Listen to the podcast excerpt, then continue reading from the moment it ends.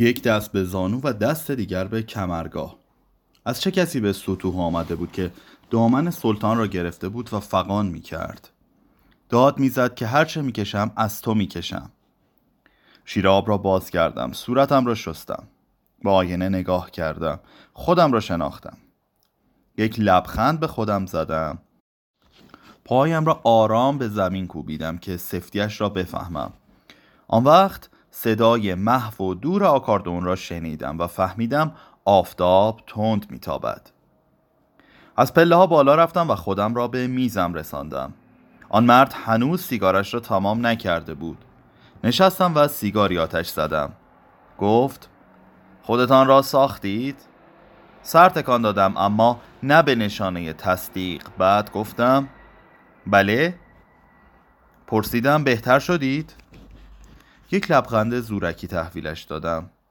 بله صورتم را شستم. کمی خنک شدم.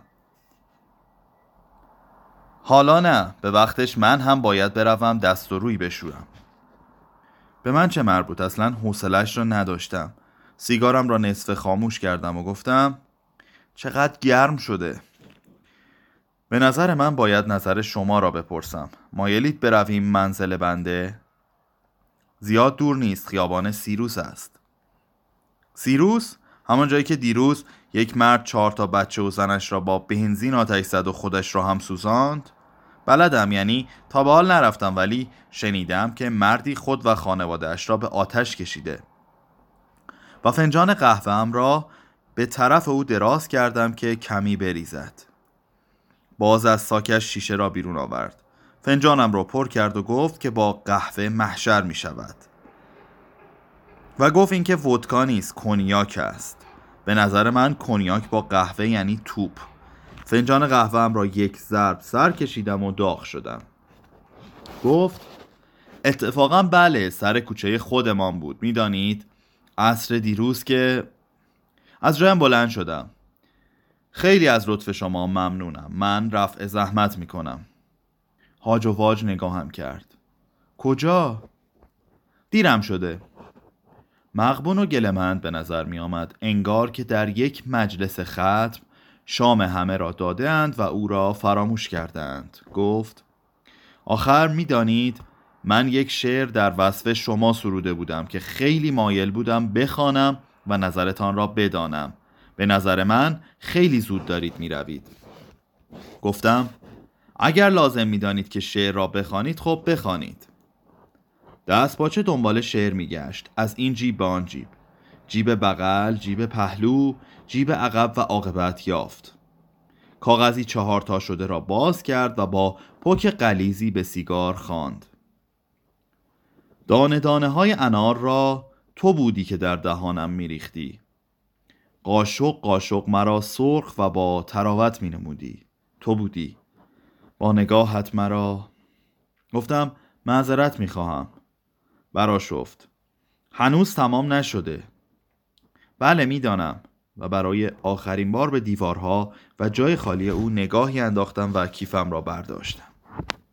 از جا بلند شد و تمام قد جلوی من ایستاد. تازه متوجه پیراهن سیاه و ریش نتراشیده شدم. گفت راستی خبر دارید که رفیق ما مرد؟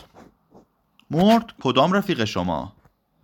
با دست به جیب بغلش اشاره کرد همانی که چجوری بگویم یادتان نیست؟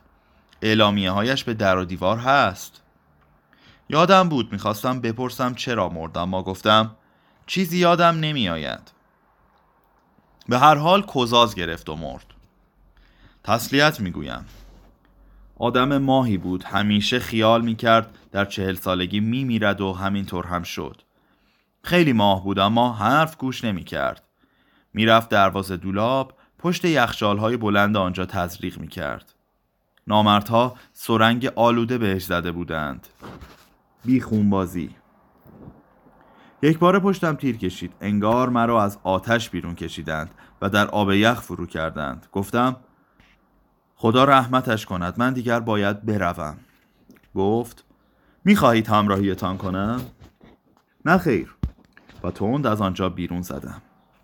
یک اسکناس در جیب آن نوازنده نابینا گذاشتم و خودم را به خیابان انداختم. دلم می‌خواست لای آدمها مثل ورقهای بازی جوری بر بخورم که کسی نفهمد چه خالی هستم. عصر گرمی بود.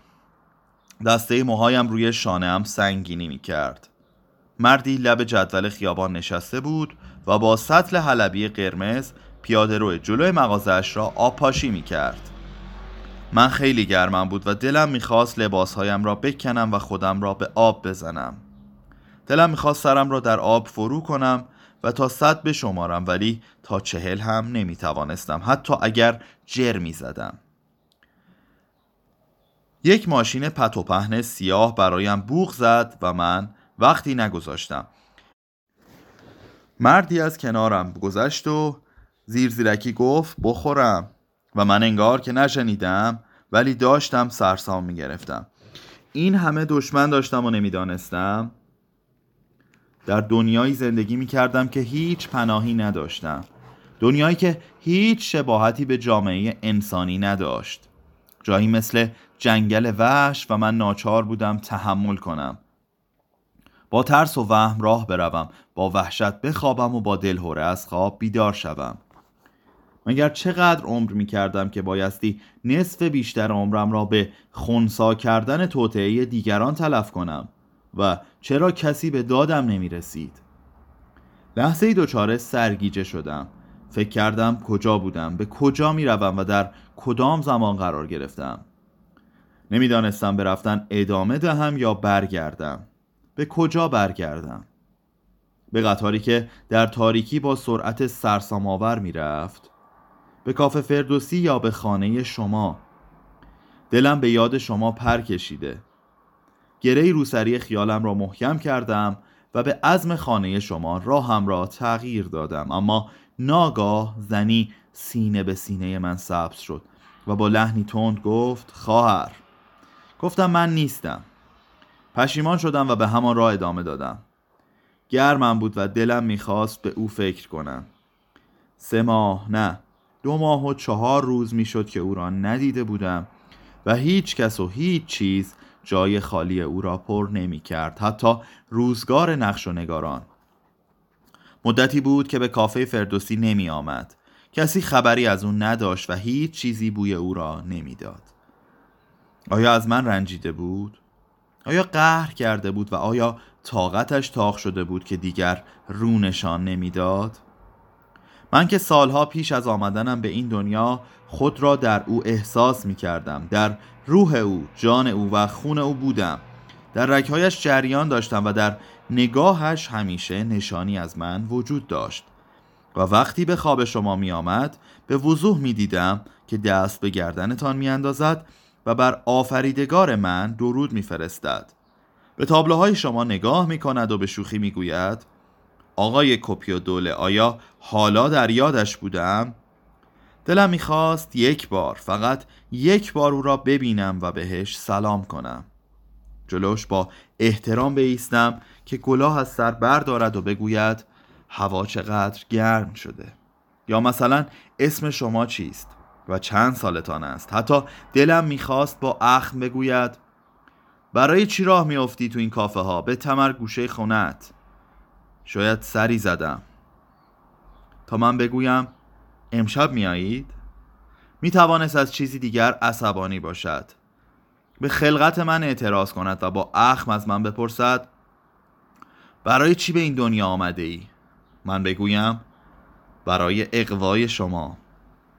و بعد دود شوم از برابر آن چشمهای سیاه و براق بگریزم. آرزو داشتم یک بار فقط یک بار چشمهایش بدرخشد. لبخندی روی صورتش نقش ببندد و به من بگوید یاهو دیدار به قیامت. چرا بدبخت بودم؟ چرا هرگز به وسال او نمی رسیدم و اگر می رسیدم مثل یک زنبور اصل در جان من خانه می کرد و در چشم به هم زدنی ترک خانه خانمان می کرد آیا به این خاطر که چهار پاره استخوان آن جسم بیخون و روحش را به من تحمیل کند؟ چقدر بدبخت بودم و نمی‌دانستم. چقدر به کافه ها و پاتوخایش سر زدم و او را ندیدم. چقدر از برابر خانهشان گذشتم که شاید اثری از او بیابم و نیافتم. چقدر شبها با یاد او خوابیدم اما شما به خوابم آمدید. آیا شما مانع دیدار من با او می شدید؟ دیگر نمی توانستم گرمم بود به خیابانی پیچیدم که پر از درخت بود و سایه بیشتری داشت. از یک فشاری آب خوردم و سرم را به مغازه ها و نقاشی ها گرم کردم. آنجا پاتوق قلمدانی ها بود. همه تابلوها در سینهکش آفتاب پهن شده بودند که خوش شوند یا شاید هم برای تماشا. تابلوها و پرده هایی که هر یک حکایتی داشتند. دو کبوتر روی هره نشسته بودند و بقبقو کنان به درخت های آن طرف امارت فکر می کردند. زنی بلند بالا کوزهی بر دوش داشت. درختی پر از کلاق بود. عقابی در هوا چرخ می‌خورد. درختی آنقدر قد کشیده بود که از قاب پرده نقاشی بیرون رفته بود. جلوتر رفتم. بعضی از پرده ها آدم را به خود جلب می کرد و بعضی فقط آب و رنگی بیمعنا بود. ماهیگیرها عرق ریزان تور میکشیدند. زنی بچهش را در آغوش گرفته بود و گربه ای داشت گلوله نخ کاموا را باز می کرد. در تابلوی دیگر مردی موبور به من یا آدم پشت سرم نگاه می کرد. برگشتم. کسی پشت سرم نبود. دوباره نگاه کردم. گفتم من لبخندی زد دستی به موهای بورش برد با دستمالی سفید عرق پیشانی و بالای لبش را پاک کرد ساعتش را رو به من گرفت و مشتش را زیر چانهش گذاشت و همانطور ماند جلوتر رفتم به ساعتش نگاه کردم اما نتوانستم بفهمم ساعت چند است. من هم لبخندی زدم و سر تکان دادم. یعنی که چی شد؟ پلک زد لب برگرداند و بی حوصله گفت پزشک بودم بی خود و بی جهت مریض شدم و مردم. به همین سادگی. خیلی مسخره است. هیچ کس تکلیفش را نمی‌داند. شما اسم این را می‌گذارید زندگی؟ دست چپم را به حالت پرسش جلو آوردم. مثل گل باز کردم و باز سر تکان دادم. یعنی که کاری نمی شود کرد. و او را در قابش تنها گذاشتم و گذشتم. اسبها بی آنکه شیهه بکشند خیز برداشته بودند و در تابلوی دیگر یک دلغک سیرک هم میخندید و هم گریه می‌کرد. ناگاه چشمم به پرده ای افتاد که به دیوار مقابل مغازه ای آویخته شده بود. پرده ای که در آن چشمه آب موج می‌خورد و نسیم خنکی میوزید. شاخه درختی بید از پای یک صخره بلند بر آن سایه میانداخت و هیچ کس آن اطراف نبود.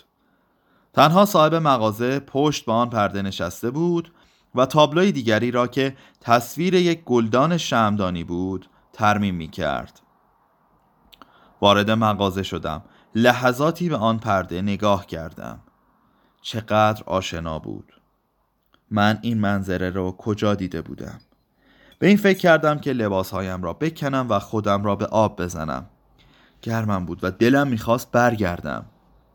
کیفم را گوشه مغازه گذاشتم. پیراهنم را کندم و بی آنکه سر و صدا کنم آرام در چشمه فرو رفتم. آب خنک بود و هر بار که در آن فرو می رفتم چیزی در دلم فرو می ریخت. صاحب مغازه همینطور که یک تابلو را ترمیم می کرد ناگهان برگشت. قلمویش را رها کرد و اطراف را پایید. من تند به زیر آب رفتم و وقتی سرم را بیرون آوردم دیدم آدم های جلوی مغازش را با تعجب ورانداز می کند. باز به زیر آب رفتم و این بار که بیرون آمدم آن مرد کارش را رها کرده بود و رو به آن طرف سرگردان بود. اهمیتی ندادم به صخره نگاه کردم بلکه پرکر فرهاد را بر آن ببینم. اما هیچ کس آنجا نبود. نمی‌دانم چرا اینقدر منتظر بودم بلکه کسی از بالای صخره ها نگاه هم کند. شنیده بودم که هر وقت در چشمه ای باشم کسی از جایی نگاه هم می کند اما هرچه به این طرف و آن طرف چشم دوختم کسی را ندیدم. قلبم تند می‌زد و چیزی در درونم فرو می ریخت قوطه خوردم و بالا آمدم با دست های گشوده بر سطح آب. لبخندی به رنگ بنفش که خیال می‌کنم به خاطر سردی آب بود یا شاید به خاطر ندیدن پیکر فرهاد. با موهای سیاه خیس و چشمهای منتظر. صفحه 101